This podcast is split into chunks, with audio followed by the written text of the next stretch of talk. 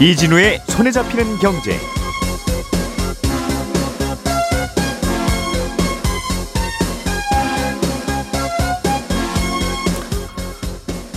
안녕하십니까 이진우입니다. 어제 미국의 국채 금리가 갑자기 많이 오르면서 글로벌 금융시장과 우리나라 주식시장이 모두 어, 크게 흔들렸습니다. 특히 코스피 지수는 2% 넘게 내리고 코스닥은 4% 가까이 빠지면서 장을 마쳤고 어, 환율 달러원 환율이 연중 최고치까지 올랐습니다.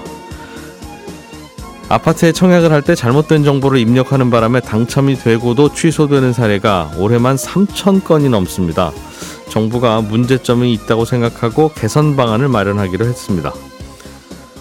요즘 우리나라 경제의 걱정거리 중에 하나가 반도체 수출이 잘 안 되고 있다는 건데 연말에는 그래도 다시 좀 잘 될 거라는 희망 섞인 전망이 또 나오고 있습니다. 10월 5일 목요일 손에 잡히는 경제 바로 시작합니다. 우리가 알던 사실 그 너머를 날카롭게 들여다봅니다. 평일 아침 7시 5분 김종배의 시선 집중.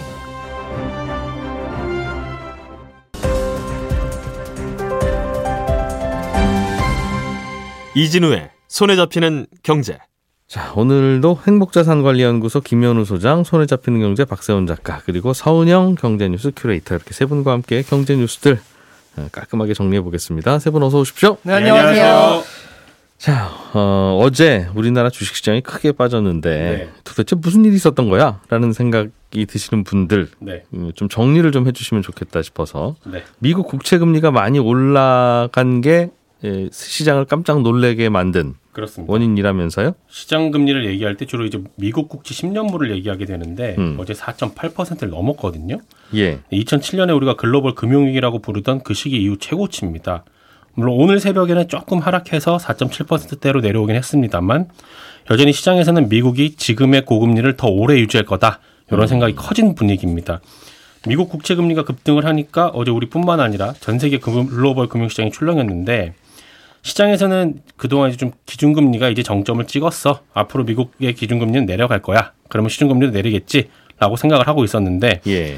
어, 그게 아니네. 앞으로 더 오를 수 있겠네. 라는 쪽으로 전망이 갑자기 좀 바뀌는 바람에 음. 충격을 더 크게 받아들이는 그런 분위기입니다. 뭔가 이제 시, 뭐 산길 걷다가 어, 이길 아닌가 보다. 예. 그런 그런 당황스러운 네. 어 그런 느낌을 시장이 가진 것 같아요. 그렇습니다.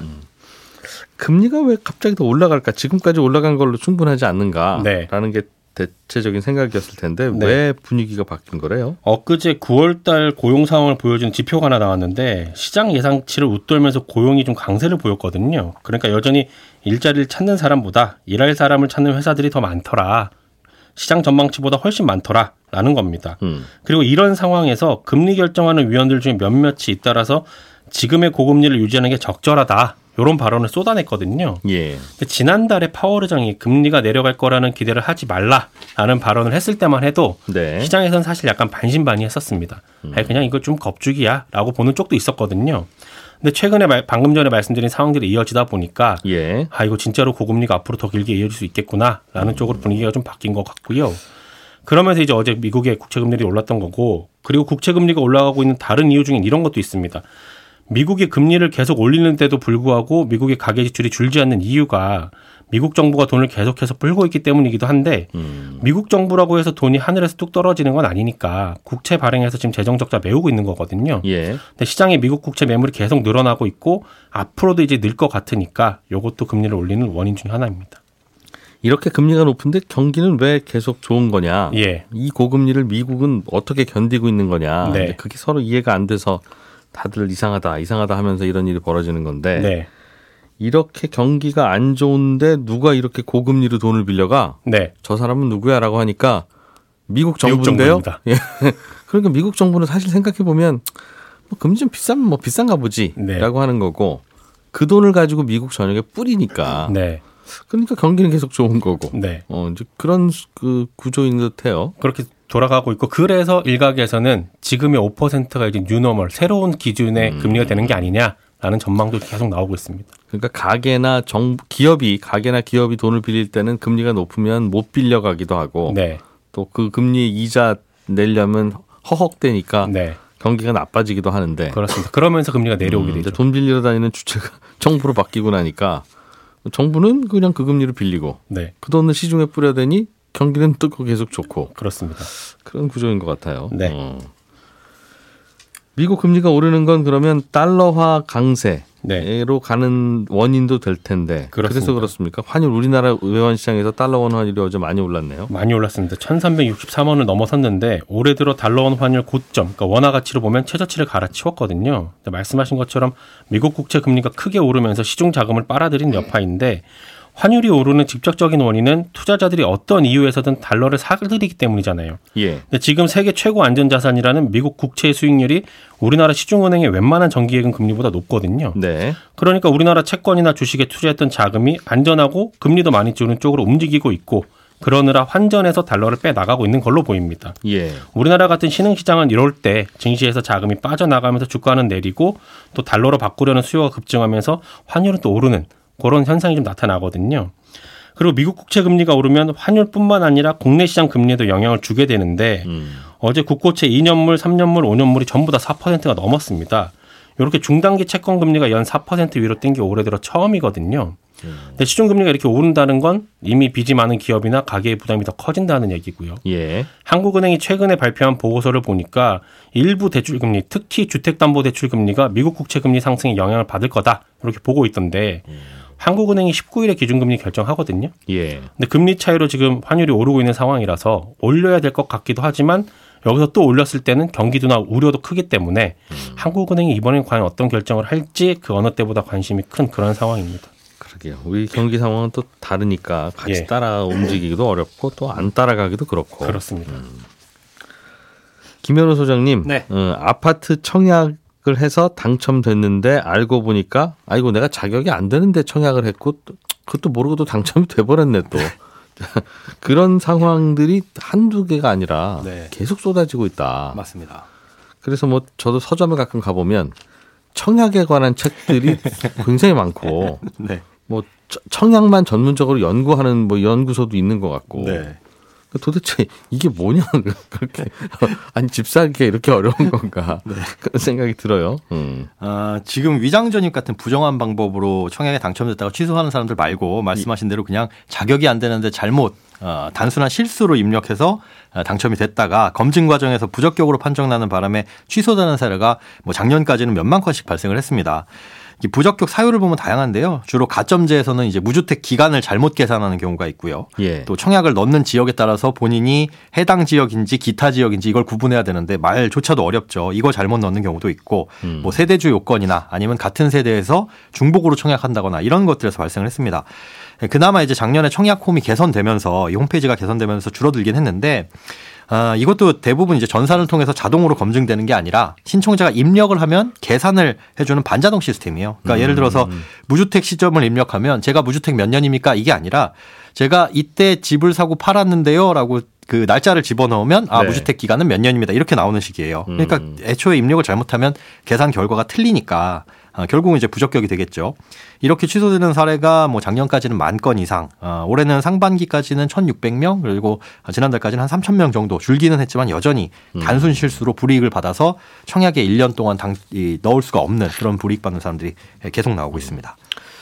당첨된 후에 당첨자가 제대로 자격을 갖춘 분인지 나중에 검증을 한다면서요. 네, 그렇습니다. 거기서 이제 걸러지는 거죠. 이제 검증을 한다는 건 어디 전산에 접근하면 그래 이분이 무주택 기간이 이게 맞네. 어 틀린데 이거를 누가 볼 수 있다는 거 아니겠습니까? 네. 그러면 그거 신청할 때그 네. 전산 돌려볼 수는 없어요? 아, 그게 지금 말씀하신 것처럼 그 검증을 할 때 시스템을 돌려보는 게 아니라 서류를 제출하도록 합니다. 그러니까 시스템을 볼 수는 있기는 한데 아, 사람이 일일이 서류를 보는 거니까 네. 이게 몇천 대 일 경쟁률인데 그분들 다 그 서류 내세요 하고 그 서류 볼 공무원이 없다는 거군요. 맞습니다. 이게 행정기관별로 정보가 연계되는 시스템이 구축이 안 된 건데 이게 여러 가지 행정기관의 정보가 필요합니다. 예를 들어 이제 청약 같은 경우에는 한국 부동산원에서 담당을 하고 있기는 한데 아, 뭐 세대의 정보를 받아오려면은 행정안전부에서 정보를 끌어와야 되고요. 그다음에 뭐 혼인 관련 정보라든가 과거 주택을 소유한 정보 이런 것들은 대법원 등기소에서 그 정보를 가져와야 돼요. 그러니까 그런 시스템이 연계돼 있지 않다 보니까 지금은 서류를 통해서 검증을 하고 있고 어, 신청 단계에서는 말씀하신 것처럼 너무 많으니까 수만 명 거를 다볼 수 없으니 일단 당첨이 되고 나면 어, 당첨자들을 대상으로 서류 제출하세요 해서 검증을 하고 있습니다. 예. 근데 이제 앞으로는 이런 부분이 좀 전산으로 연계돼서 자동 검증이 가능할 것으로 보이기는 합니다. 일단 행정안전부를 통해서 주민등록 정보를 가져오는 시스템, 요거는 지난 7월에 완료가 됐고요. 또 이- 이렇기 때문에 이제 세대주가 아닌데도 청약을 하거나 같은 세대에서 중복 청약하는 거 이런 거는 막을 수가 있겠죠. 근데 이제 앞으로 더 필요한 거는 그렇다면 세대를 이루고 있는 사람 중에 과거 집을 소유하고 있- 있던 적이 있었는지 혹은 청약에 당첨된 적이 있었는지 아니면 신혼부부 가점 같은 거 계산할 때는 뭐 혼인을 언제 했고 그 이후로 자녀가 몇 명이냐 이것 따지는데 이런 가족 사항들 같은 경우에는 대법원과 연계를 해야 되고요. 어, 그리고 아주 예전에 어, 그 주택을 소유한 이력이 있었냐 이거는 대법원 등기소에도 안 나와 있기 때문에 국세청하고 연결해서 지방세 납부 이력이 있는지도 끌어와야 됩니다. 근데 이런 시스템까지 언제 갖춰질지는 아직까지는 미지수라서 이게 앞으로는 이 방안을 좀 에, 고민을 하겠다라고는 하는데 당장에는 안 될 것 같긴 합니다. 외국인들이 이 뉴스를 들으면 아마 이걸 왜 왜 뭐 뭐 하려고 이거 하는 건데요? 그러면 그 집 살려고요 라고 하면 깜짝 놀랄 거예요. 그렇습니다. 예전에 우리가 뭐 어디 사회주의 국가에서는 네. 뭐 저 당 뭐 당원 가입을 뭐 오래 했어야 되고 하면서 그렇게 해서 뭐 기준으로 해서 집 주고 하면 아유 전 전화 왜 저래 이제 그랬었는데 네. 우리가 어쩌다 보니 그렇게 됐잖아요. 어, 이게 그렇죠. 청약제도가 나온 지 한참 됐기 때문에 참 복잡하고 네. 음, 배, 배려해야 된다는 생각을 가진 그런 계층들이 계속 쏟아지고 정책 할, 할 때마다 쏟아지다 보니까 그렇죠. 저출산 대책 만들어라 그러면 출산하는 사람 집 주자 네. 뭐 결혼을 안 해서 그렇습니다 하면 결혼하는 사람 집 주자 네. 항상 집 주자 말고는 다른 뭐 줄게 없다 보니 다 이쪽으로 몰려서 네. 그러다 보니 특별 공급이 이젠 일반 공급보다 훨씬 더 많아졌고요. 음, 네. 결국 이거 받아가는 분들은 뭐 이제 십몇억 하는 아파트들 다 이제 받아가는 분들인데 네. 음, 이게 그렇게 정책적으로 배려를 해야 되는 계층인지 잘 모르겠어요. 네, 음. 배려를 해야 될 건 맞는데 그걸 그렇게 저울질하는 게 맞느냐도 좀 고민을 예. 해봐야 될 부분 어쨌든, 같은데요. 네. 아, 이게 또 제도가 조금씩 바뀌는 게 더 문제입니다. 이번 추석 연휴 전에 부동산 공급 대책이 나왔잖아요. 거기에도 청약 제도가 일부 더 바뀌었는데 수요자 입장에서는 제가 보기엔 꽤 중요한 정보인데 이 다른 내용이 중요했기 때문인지 어, 어느 곳에서도 안 다뤘더라고요. 이게 어떤 내용이냐면 소형 주택의 가격 기준이 완화됐습니다. 그러니까 지금 청약 제도는 기본적으로 주택을 소유하고 있으면 대부분 배제가 되죠. 예. 그런데 주택이어도 주택으로 보지 않는 경우가 있습니다. 어, 음. 여기 이제 소형 주택과 소형 저가 주택이라는 게 있는데 네. 먼저 소형 주택은 전용 면적 20제곱미터 이하인 주택이고 가격은 상관이 없습니다. 그냥 음. 조그만 주택이라고 보시면 되고 여섯 평이니까 뭐 거의 원룸이네요. 네. 예. 소형 저가 주택은 전용 면적이 60제곱미터 이하이면서 지역에 따라서 가격 제한이 있습니다. 수도권은 공시가 1억 3천, 예. 교외 지역은 8천만 원. 그래서 소형 저가 주택인 거죠. 요거는 집 그, 이런 집이 있어도 없는 걸로 쳐준다. 네. 예. 그런데 공공 주택에서는 소형 주택을 해당 세대에서 딱 한 채만 보유하고 있을 경우에는 무주택으로 인정을 해줍니다. 음. 그런데 민영 주택에서는 소형 주택을 보유하고 있을 때는 뭐 특별 공급, 일반 공급 다 청약이 가능한데 소형 저가 주택을 보유하고 있는 공- 경우에는 또 일반 공급만 가능해요. 복잡하죠. 근데 이랬던 게 이제 이번 부동산 대책에서 바뀐 건데 소형 주택의 가격이 상향이 됐고요. 민영주택, 공공 주택 이렇게 복잡하던 거 그냥 통일해서 같이 적용하는 걸로 변경이 됐습니다. 아, 문제는 이제 아직 개정된 게 아니라서 개정 이후에 공급하는 아파트에 청약을 넣을 때 해당이 될 텐데 아, 이게 개정 시점도 불명확하고 소급 적용 여부도 알 수가 없어서 지금 당장 이런 집을 갖고 계신 분들은 처분을 해야 되는지 아니면 안 갖고 계신 분들은 사도 되는 것인지는 확실하지가 않습니다.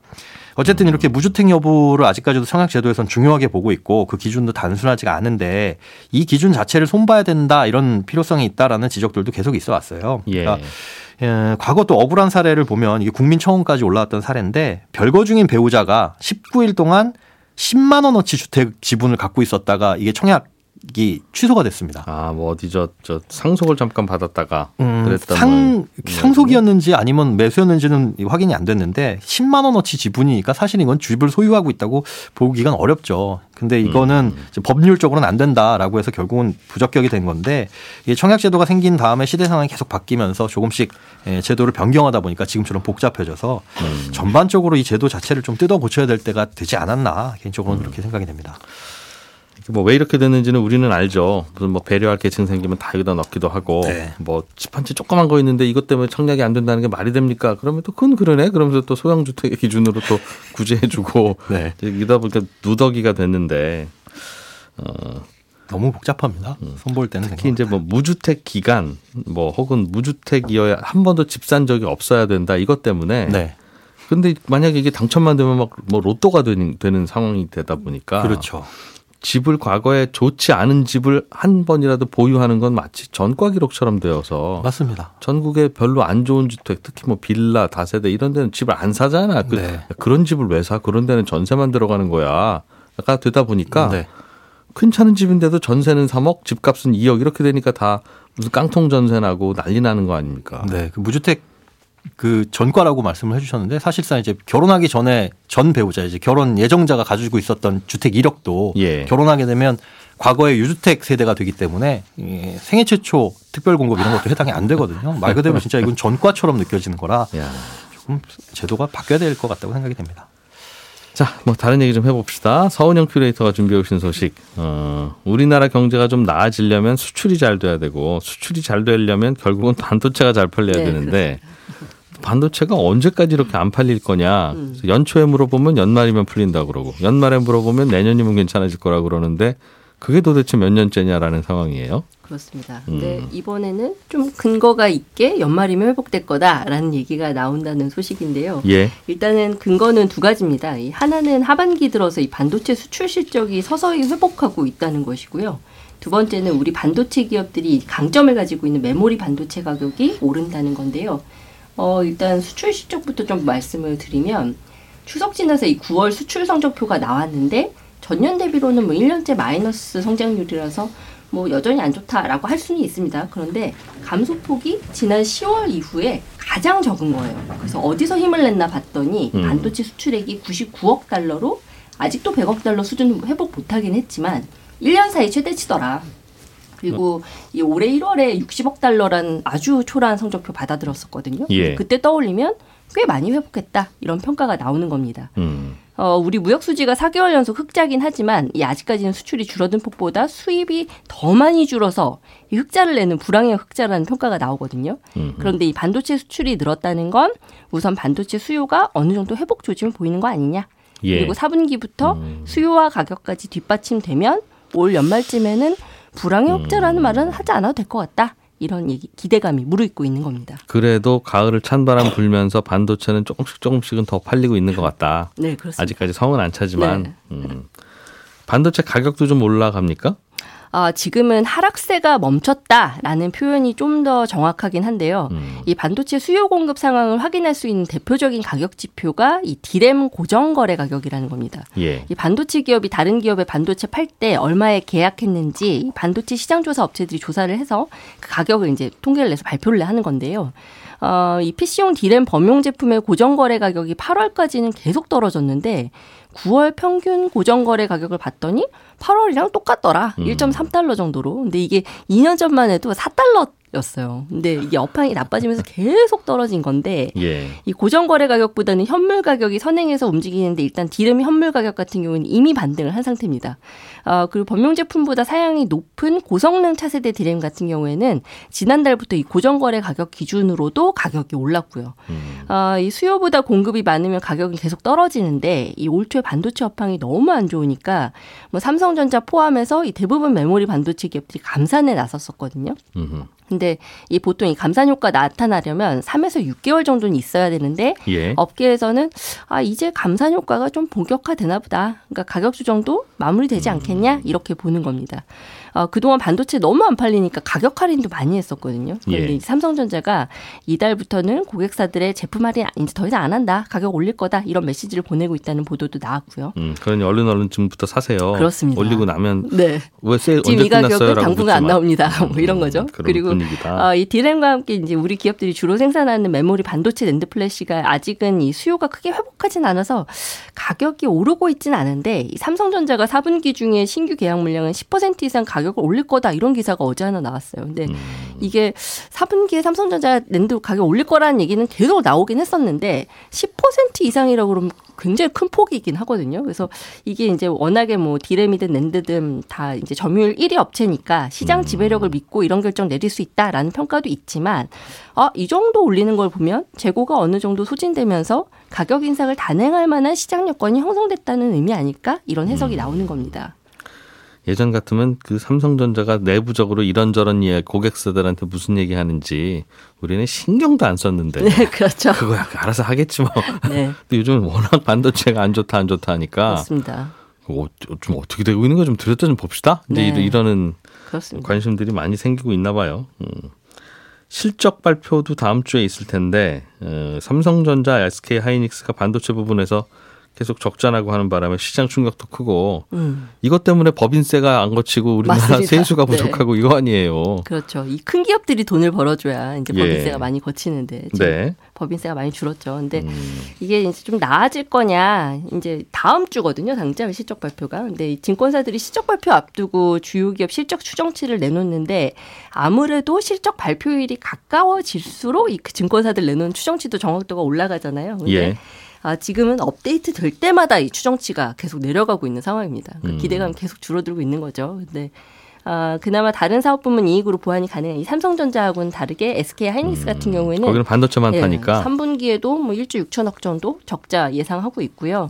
지금 뭐 고성능 차세대 칩은 그래도 수요도 꾸준하고 뭐 가격도 나쁘지 않다 이런 얘기 하지만 이게 아직은 비중이 적거든요. 그래서 결국에는 이 범용 제품 가격이 올라와야 됩니다. 그래서 그래야 이 반도체 업황 회복됐다고 할 수 있는 건데 그거는 아직은 좀 이제 그냥 지지부진한 상태. 그래서 음. 어, 일단 4분기까지 가야 확인이 될 것 같고 예. 어, 반도체 업황 풍향계로 꼽히는 이 미국의 마이크론이 지난달 말에 6, 7, 8월 실적 발표를 먼저 했죠? 네, 여기는 이제 회계 연도상 음. 이 4분기가 6, 7, 8월이어가지고 그래서 빨리 요즘 반도체. 회사 예, 어떤지 먼저 알아볼 수 있는데 그렇습니다. 음. 네, 근데 이 마이크론이 4분기 연속 적자를 내긴 했어요. 그래서 아, 다 아직은 안 좋다라는 건 맞는데 예. 여기가 이제 저희가 좀 주목해서 보는 이유는 디램 시장 3위고 낸드 시장 5위 업체고 또 우리 기업들처럼 디램 낸드 다 하는 회사이기 때문에 음. 아 여기를 보면 우리 반도체 기업들 실적 알아볼 수 있다라는 이제 가늠을 하는 건데 거기도 적자 어, 났으니 네. 근데 고무적인 건 그래도 제품 판매량 자체는 늘었더라.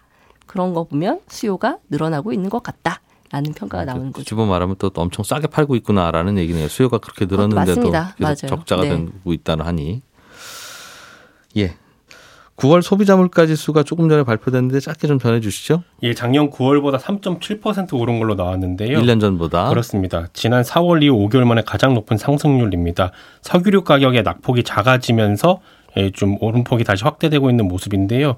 농산물이랑 석유류 제외하고 본 근원 물가 같은 경우는 작년 9월보다 3.8% 오른 걸로 나왔거든요. 음. 8월의 근원 물가 지수가 3.9%였던 걸 고려해 보면 예. 물가가 여전히 어, 오름폭이 줄어들기는 좀 힘든 것 같다. 여전히 좀 오르고 있는 것 같다. 이렇게 보입니다.